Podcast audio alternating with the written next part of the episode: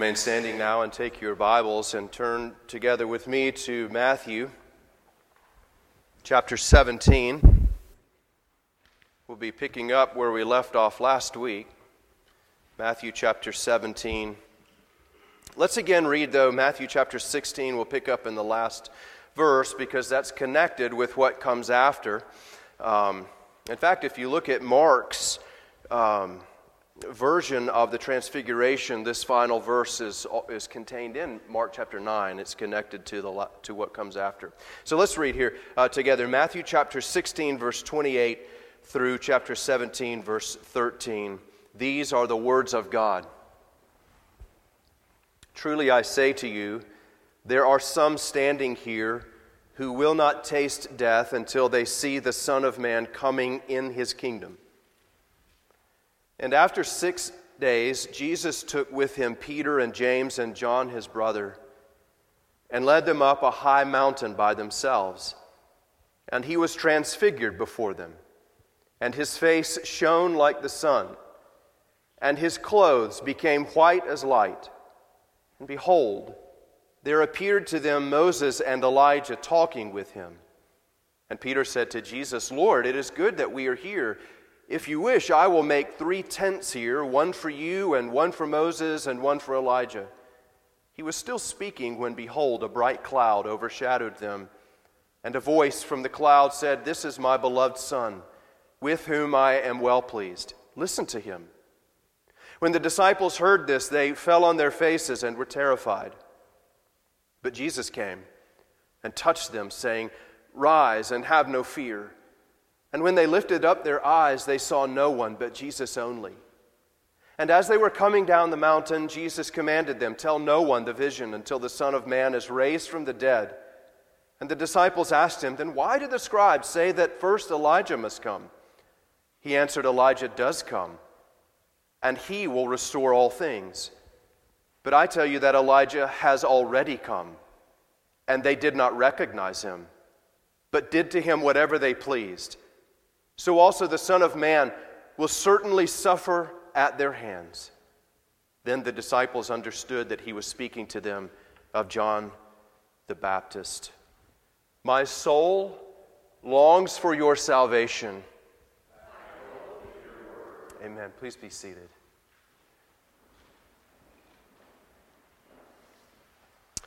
Uh, let's pray now and ask for the Lord's blessing.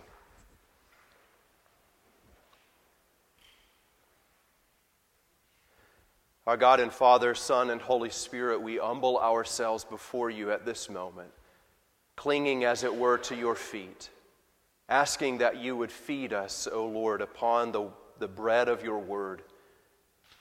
We can dispense with the bread of this world, but we cannot dispense with the bread of your word. Father, may you make it to us morsels that feed our very souls May we find that as we leave here, we do so unwillingly, longing, as it were, for the next time we gather under your word. Would you teach us? We come as your children, asking that you would do so. We pray in Christ's name. Amen. Some of you, I'm sure, are familiar with a book that Chuck Colson wrote uh, many, many years ago, now called How Now Shall We Live. And this was a a reflection on how the believer is to live in this world and the times that we find ourselves. And, and I think as we turn to the transfiguration, we have to think about this fact how now shall we live? What, in other words, what, what is the practical bearing that the transfiguration of Christ has on my life? And, and as we looked at this passage last week, I asked you to think of this in terms of it, it, it is for the disciples at, at this moment in history something that would be future. But what they beheld as a preview is in our past. The transfiguration of Christ, in other words, is something that for the disciples was future, but for you and me in 2023 is, is in our past. And it was revealed to these three men, Peter, James, and John, so that they would see what? the Son of Man coming into his kingdom. And, and what we said last week is that that whole idea is set up for us in Daniel 7, where the Son of Man ascends in the clouds where? To the Ancient of Days. This is a picture of Christ ascending up and receiving glory and dominion forever and ever. So he is a Davidic king, but he's not one that would ascend the throne of Solomon with its seven ivory steps and, and lions beside it. The, the throne that Christ has ascended is, is in the heavenly realms. And he sits there in our flesh, having been raised from the dead. And he has been given dominion over all things. This is what he assured his disciples of in the Great Commission. This day, I have been given authority over heaven and earth, over all things. Well, how does that affect you and me? Well, every day that you wake up and every day that you go to bed, you do so under the dominion of a, ru- a ruling and reigning king who has eternal and everlasting power. And we find that the scriptures repeatedly refer back to or, or to the present reality of Christ's dominion and its significance for the believer. Let's just turn and look at Hebrews chapter 1 for instance.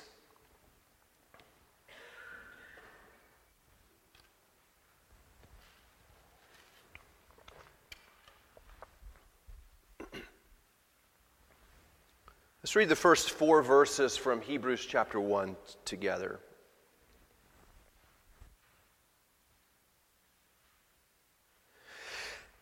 Long ago, at many times and in many ways, God spoke to our fathers by the prophets. But in these last days, He has spoken to us by His Son, whom He appointed the heir of all things, through whom also he created the world. He is the radiance of the glory of God and the exact imprint of his nature. He upholds the universe by the word of his power. After making purification for sins, notice, what did he do? He sat down at the right hand of the majesty on high having become as much superior to angels as the name he has inherited is more excellent than theirs. So, what Hebrews, the writer to the Hebrews, is telling us is that before, after his resurrection and ascension, Jesus was promoted. Before he rose from the dead, remember, he was made in our exact likeness a little lower than the angels.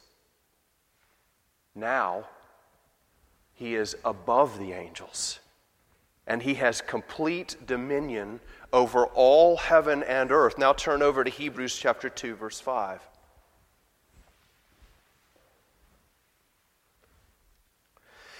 For it was not to angels that God subjected the world to come, of which we are speaking. It has been testified somewhere, and you have to appreciate the writer to Hebrews. He's like a lot of us, and I say, I know the Bible says this somewhere. What is man that you are mindful of him, or the Son of Man that you care for him? You made him for a little while lower than the angels. You have crowned him with glory and honor, putting everything in subjection under his feet. Now, in putting everything in subjection to him, he left nothing outside his control. At present, we do not see everything in subjection to Him, and some of you would say, Amen. But we see Him, who for a little while was made lower than the angels, namely Jesus, crowned with glory and honor because of the suffering of death, so that by the grace of God he might taste death for everyone. And That passage is important because taste death is what Jesus applies back to the disciples. You won't taste death until you see the Son of Man coming into his kingdom. And we're going to refer back to that later, but we see that the author to the Hebrews, this was very important as he's writing to Jewish people. He's telling them that Christ is the ascended king. He is the one who is the son of David, who has not only the likeness of man, but he is the God man whose dominion and glory is forever and ever. And so sometimes we think about what it might be like to have men who, who are in governance over us who exhibit godly character. Can you imagine all Supreme Court justices who profess faith in Christ and take their devotions from His Word every day? And pray about every decision that they make. Or a president who rises every day and takes his counsel from the Word of God and calls around him godly men to give him counsel, who sits Sunday by Sunday under the preaching of the Word, who loves the Word of God, or, or congressmen who do the same, who rule over the United States of America and every country looking to the Word of God for its eternal wisdom. Can you imagine what that would be like? No, you can't because we've never had that.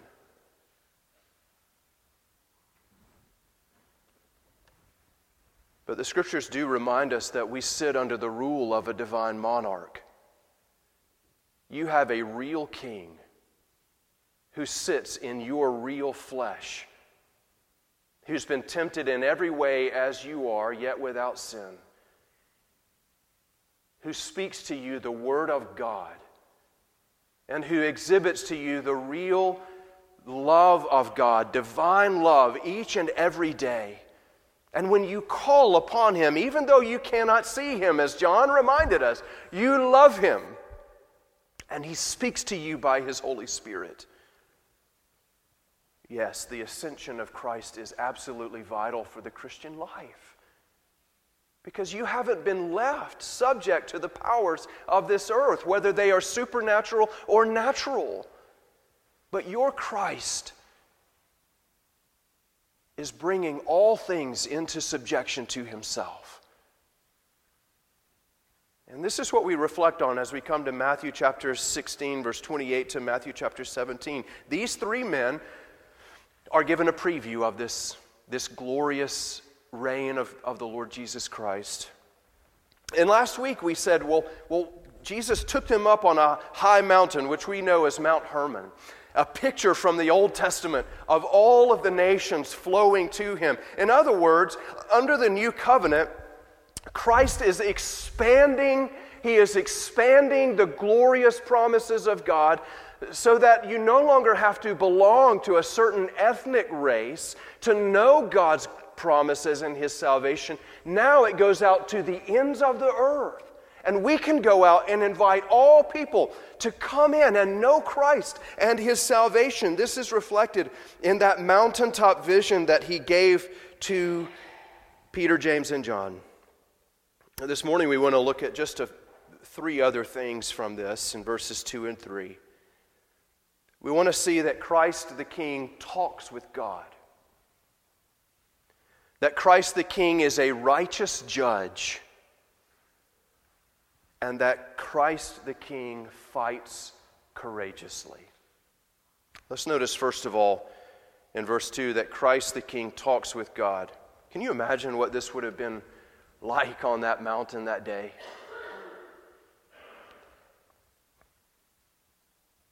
Verse 2 of chapter 17 and he was transfigured before them. Literally, the, this is the word uh, metamorphosis. Um, in, in sort of a real way, if you think of how a, a caterpillar goes into his cocoon and comes out a beautiful, radiant butterfly, Christ was transformed before them.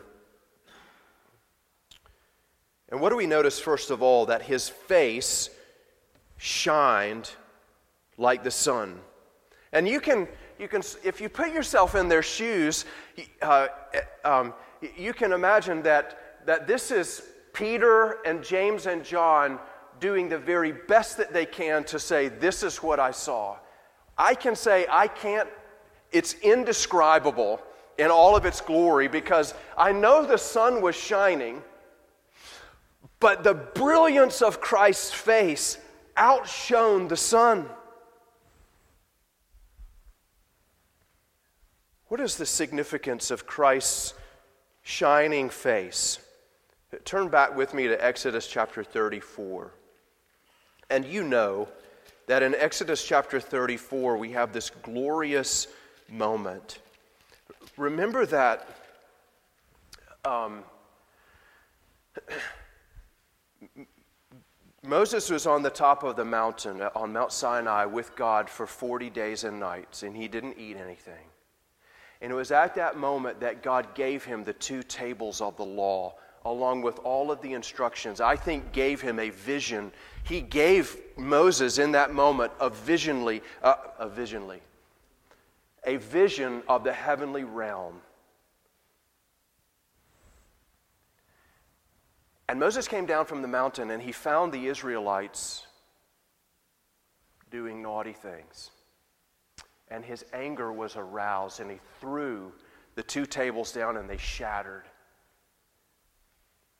But God was gracious, and he called Moses to come back up. Moses said, I want to see your glory.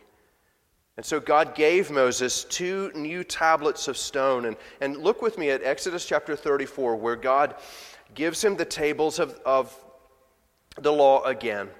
This is verse 1. The Lord said to Moses, Cut for yourself two tablets of stone like the first, and I will write on the tablets the words that were on the first tablets which you broke. The law of God does not change. Be ready by the morning and come up in the morning to Mount Sinai and present yourself there to me on the top of the mountain. This happens over and over in the scriptures. No one shall come up with you and let no one be seen throughout all the mountain. Let no flocks or herds graze opposite that mountain. So Moses cut two tablets of stone like the first, and he rose early in the morning and went up on Mount Sinai as the Lord commanded him. And this is the moment that the covenant is renewed, and God put Moses in the cleft of the rock. And I love what John Owen says about this that, that Moses was transformed himself, having seen only God's hind parts, as it were, pass before him. But I want you to skip down now and see, um, let's skip to verse, uh, read verse 5. The Lord descended in the cloud and stood with them there. And what did he do? He proclaimed the name of the Lord. So, according to verse 2, Moses went up. He did exactly as the Lord commanded him, and he heard the Lord proclaim his glory to him. The Lord is compassionate, slow to anger. He has abounding and steadfast love and faithfulness. And Moses responded by bowing his head to the earth and worshiping God. I want you to notice now, verse 29, what happened to Moses in that moment. When Moses came down from Mount Sinai with the two tablets of the testimony in his hand, as he came down from the mountain, Moses did not know that the skin of his face shone. So when Moses came down from the mountain, his face is shining. In fact, Moses was embarrassed about the fact that his face was shining, and so he eventually put a veil over it to hide that fact. But what I think is important about verse 29 is it tells us why Moses' face was shining. Look at what it says.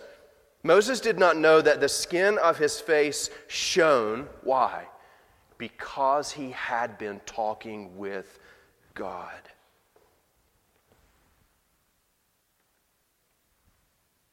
Why, why does Jesus' face shine in his transfiguration.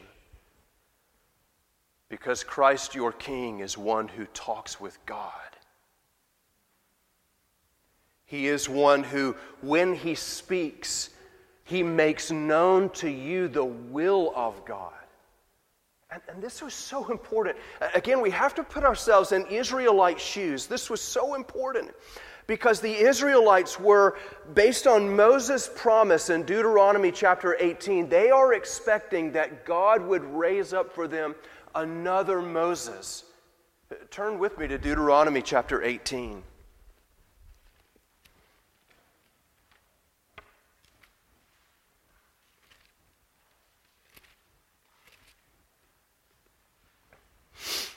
Deuteronomy 18, verse 15. The Lord your God will raise up for you a prophet like me. This is Moses speaking. From among you, from your brothers. It is to him you shall listen. Just as you desired of the Lord your God at Horeb on the day of the assembly, that's Sinai when you said, Let me not hear again the voice of the Lord my God or see his great fire any more, lest I die. And the Lord said to me, They are right in what they have spoken. I will raise up for them a prophet like you from among their brothers, and I will put my words in his mouth, and he shall speak to them all that I command him. And whoever will not listen to my words that he shall speak in my name, I myself will require of it it will require it of him. So you see, there's this anticipation that God is going to raise up an Israelite man from among your brothers. And this man will have the words of God on his tongue, and he is going to proclaim them to you. Well, the transfiguration of Christ and the shining of his face demonstrates that Deuteronomy 18 is fulfilled in Jesus. When he speaks, he doesn't merely speak the words of a man, he speaks to you the words of God. This is why, in, in just a few short, in the next verse in Matthew chapter 17, when the cloud comes over the men, what does Jehovah say to them? Listen to him. Christ the King is one who talks with God. Now, on the one hand, this enables us to trust that Jesus taught the very words of God when he proclaims salvation to his people and says, Believe in him, believe also in me when he says, If you eat my body and drink my blood, my life is within you. All of these promises that he makes to his disciples, God is telling them, You can trust this. And even now, this man, clothed in his glory, is seated at God's right hand, and all creation has been subjected to him. In fact, in Hebrews chapter 1 verse 3 it teaches us that the same power that created the world is still exercising providence over the world. That is Christ.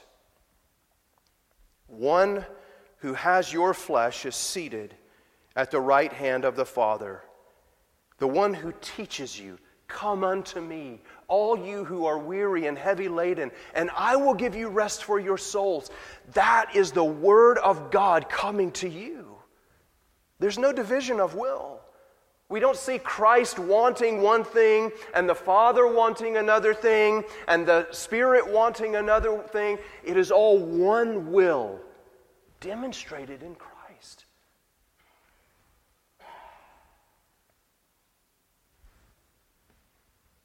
And I think that as we work through this, we see something very special. Moses couldn't bring anybody to the top of the mountain, but Jesus does. And when you trust in Him, He will bring you where He is.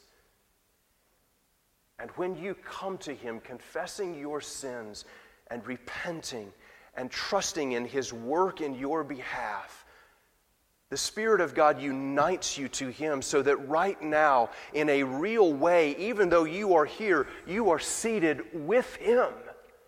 You're already there.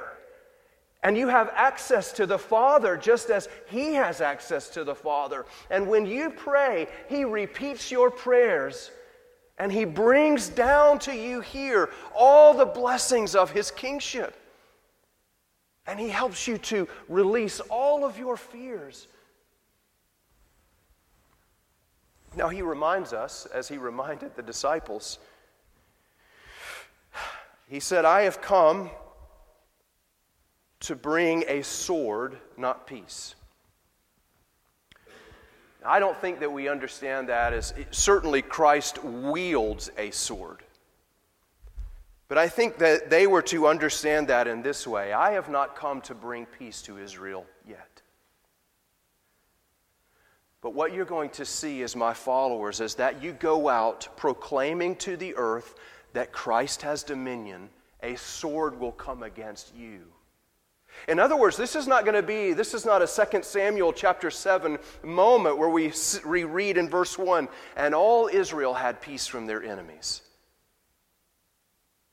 When you proclaim, expect a sword against you. And this is, again, reminds us why Jesus told the disciples, Take up your cross. Be prepared to take up your cross, literally the beam, and wield it on your shoulders because you will face death for my sake. But you can also trust that when Jesus assures you from his word of the love of God, that that is meaningful because he speaks the very words of God. Secondly, we see that Christ the King judges in righteousness. Let's go back to Matthew chapter 17, verse 2 and his face shone like the sun. This is the messenger of, of God. And his clothes became white as light. So you can imagine this vision then. There's the radiant face of the Lord Jesus Christ, which you yourself will behold in eternity, which all of our loved ones who've died in the Lord, they behold at this very moment, spiritually. But he is also a righteous judge. And again, this pulls from uh, Daniel chapter 7. If you turn back to Daniel chapter 7, verse 9, we find that the Ancient of Days, to whom the Son of Man ascends, is clothed similarly. As I looked, thrones were placed, and the Ancient of Days took his seat. His clothing was white as snow, and the hair of his head like pure wool. His throne was fiery flames, its wheels were burning fire. So, this again is a reflection on Daniel chapter 7. This, this, um, this physical appearance is reflected in the Lord Jesus Christ. In fact, Mark, probably quoting Peter, said his clothes became so white that if you bleached them and bleached them and bleached them, you couldn't get them this white. Literally, they, they light emanates from them. And that his garments were white depicts his radiant, the radiant righteousness of the Lord Jesus Christ. Now think about this. In his death, he became sin for all of his people. On his throne, he is clothed in light. What does this mean for us? That the sacrifice of Christ has been accepted. He's no longer sin, but he's raised in righteousness. Jeremiah, speaking of the Messiah, wrote, Behold, the days are coming, declares the Lord, when I will raise up for David a righteous branch, and he shall reign as king and deal wisely, and shall execute justice and righteousness in the land. In his days, Judah will be saved, and Israel will dwell securely. And this is the name by which he will be called The Lord is our righteousness. And you see then, as you are seated with him, what kind of clothing do you bear? Seated in the heavenly places with Christ, radiant, righteous clothes already given to you in Christ by faith alone. You are seated with Him.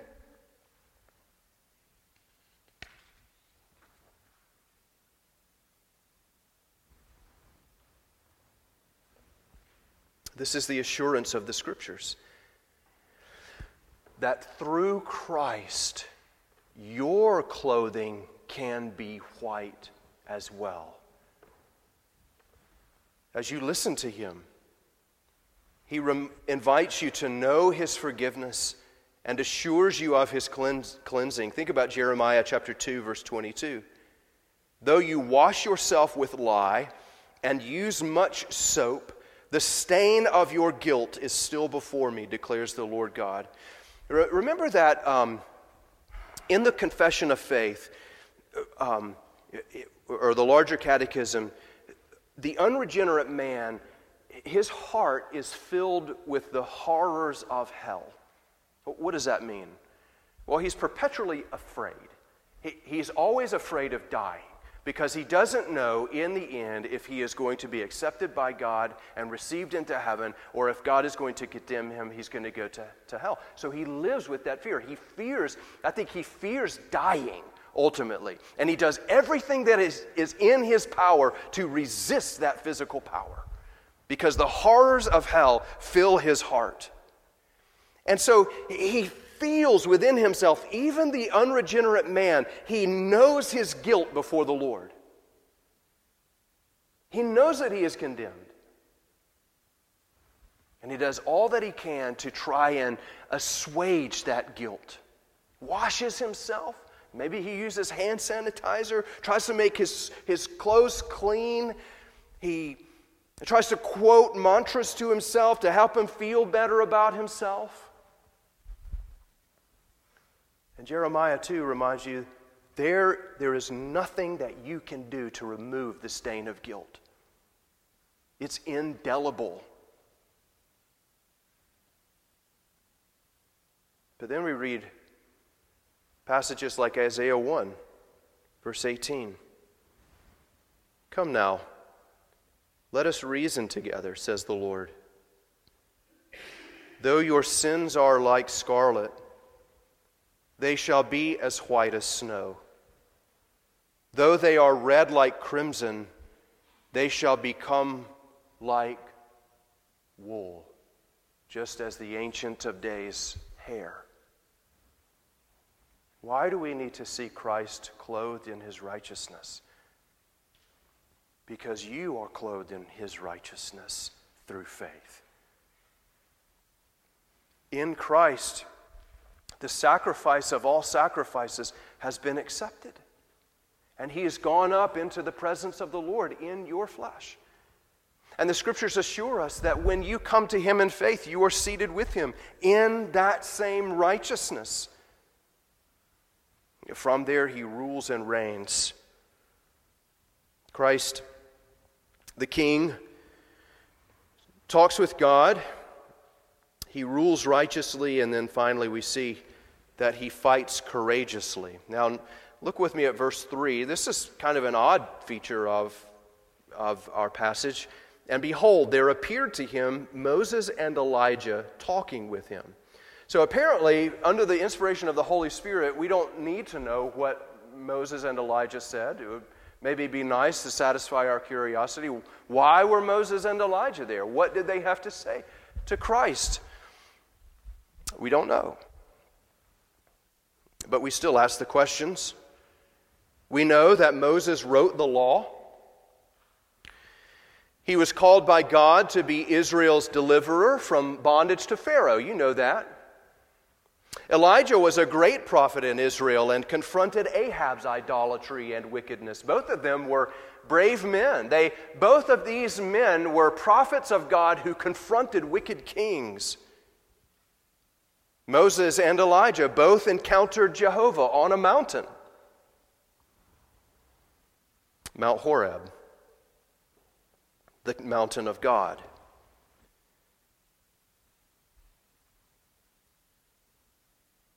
One might argue that both Moses and Elijah were visited by Jehovah after they had fled a wicked king. Think about the moment when God first appeared to Moses. He had, remember, he had killed the Egyptian man, and that was discovered, and so he fled into the wilderness. And this is where he meets his wife providentially. And he's walking in the wilderness one day, according to Exodus chapter 3, and he, he sees this a bush burning, but the bush is not burned up. And he said to himself, I will turn aside and I will see what this is. And there, God told him to take off his shoes, for this is holy ground. And he gave Moses his covenant memorial name of Jehovah.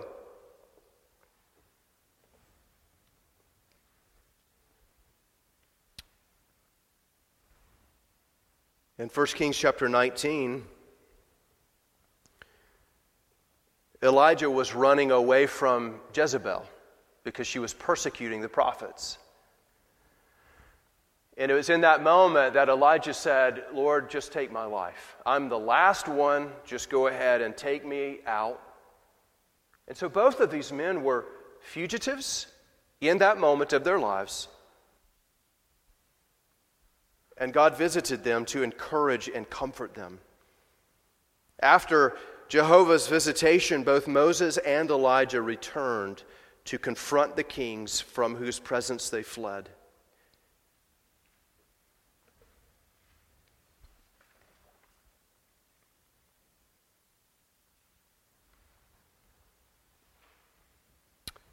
One of the assurances of Scripture is that God is making Christ's enemies a footstool for his feet. This is 1 Corinthians 15 28. Perhaps one of the things that we take away from this, the significance of Moses and Elijah, is that this is the same inflection point in Christ's life. This is the moment that he turns and he went to Jerusalem to face his own wicked king, to go head on with evil and defeat Satan and death itself.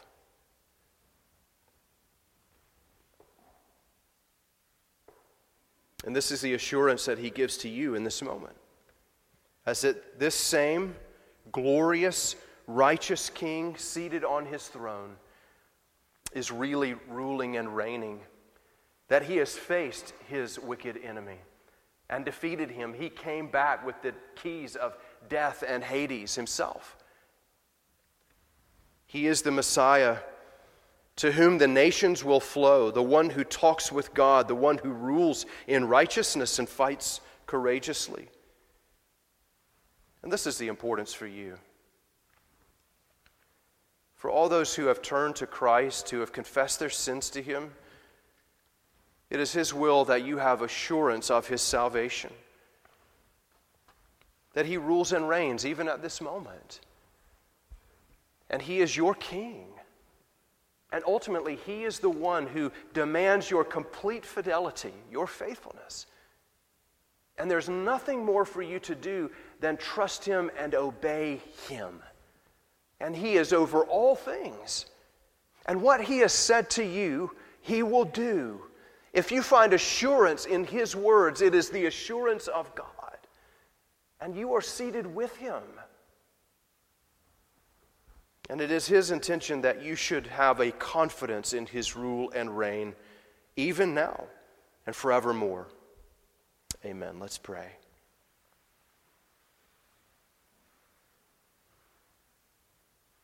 Our gracious Lord, as we come before you, we acknowledge that you are an enthroned king, that you have dominion over all things, that you have defeated your great enemy, death that you have been raised from the dead as a portrayal of your great victory. That you are ascended up now, that you are seated on your throne. And we praise you, Lord Jesus, that, that you are divine and human. In your divinity, you hear the prayers of your people and subject all of your enemies. Lord Jesus, we come to you praying that you would fill our hearts with love for you as our Savior and our King. And we ask that you would give us also courage to live faithfully in this world as we remember that, that you have all authority. And when we obey you, Lord, we do what is right. We pray all this in your name. Amen.